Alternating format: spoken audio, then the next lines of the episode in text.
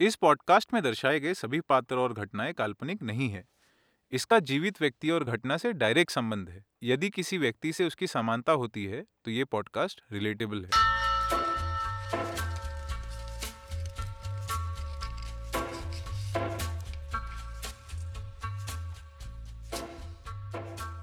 Twinkle twinkle little star welcome to क्लाइंटियापास beep podcast episode चार। मेरे agency life में बहुत सारे विलन्स हैं। उनमें से सबसे बड़ा विलन है मेरा बॉस। वो कहते हैं ना, घर का भेदी लंका ढाए। मेरे बॉस के अंदर अच्छी सिचुएशन को बुरे में बदलने का टैलेंट है। एजेंसी लाइफ में जब आपको बॉस की ज़रूरत हो, तभी वो गायब होगा। कैलेंडर कितना भी फ्री हो, लेकिन बॉसेस हमेशा मीटिंग में ही पाए जाएँगे। बॉस वो प्राणी है जिसको देखने के लिए आप हज़ारों खर्च करके जाओगे, लेकिन वो प्राणी उसी टाइम बाहर नहीं आएगा और आपके सारे पैसे वेस्ट हो जाएँगे। तो भैया, एजेंसी लाइफ का बॉस और गवर्नमेंट जॉब दोनों ऐसी चीज़ें हैं, जितना भी भगवान से मांगो, नहीं मिलता।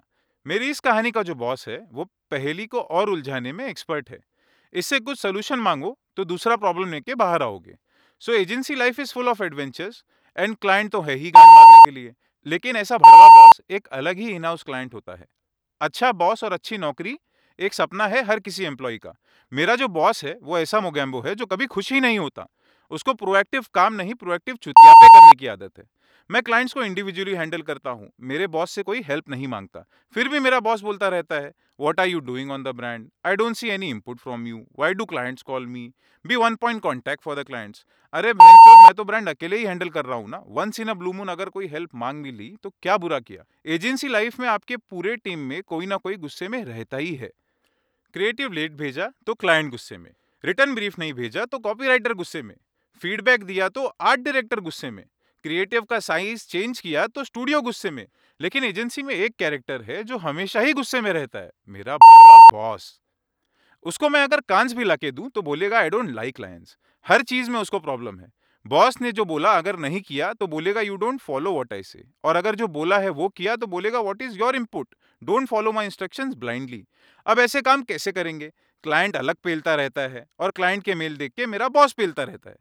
सो एजेंसी में एक आधुनिक चीज़ होती है आफ्टर गेटिंग द ब्रीफ जिसको एजेंसी वाले लोग कहते हैं ब्रेन स्टॉमिंग तो जिसको ब्रेन स्टॉमिंग नहीं पता, उनको बता दू brain storming is something the agency employees do after they get a new brief so all the team members come together to think of ideas so we are agency employees तो हम brain storming में ideas सोच के discuss करने के अलावा बाकी सब कुछ करेंगे.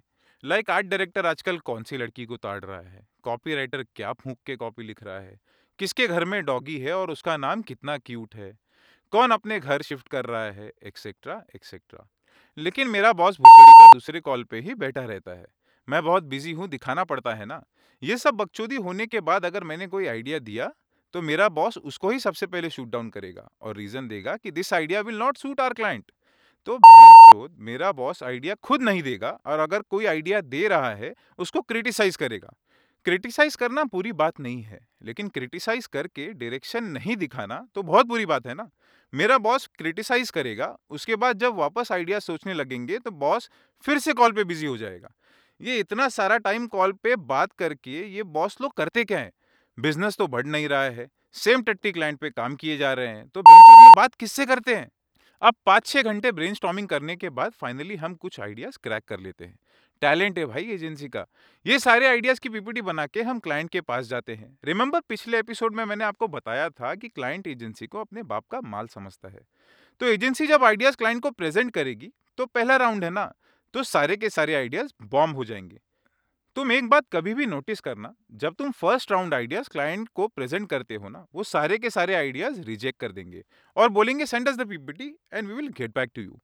तो क्लाइंट लोग जो है ना, वो बहुत शाणे होते हैं। वो फ़र्स्ट राउंड पीपीटी देख के अपना ब्रीफ बनाना चालू करते हैं। तो एक्चुअल ब्रीफ है ना, वो फ़र्स्ट राउंड प्रेजेंटेशन के बाद ही आता है और फ़र्स्ट राउंड प्रेजेंटेशन के बाद एजेंसी की बहुत सारी गलतियाँ निकालेंगे और क्लाइंट सर्विसिंग को ब्लेम करेंगे और हमारा बॉस क्लाइंट को ही सपोर्ट करेगा। देखो क्या है ना क्लाइंट चूतिया है तो उसकी बातों का बुरा नहीं लगता। बट ये तो अपना बॉस है ना अपना बॉस चूतिया जैसा बात करेगा तो बहुत बुरा लगता है ना, क्योंकि हम अपने सुपीरियर से ही तो सीखते हैं।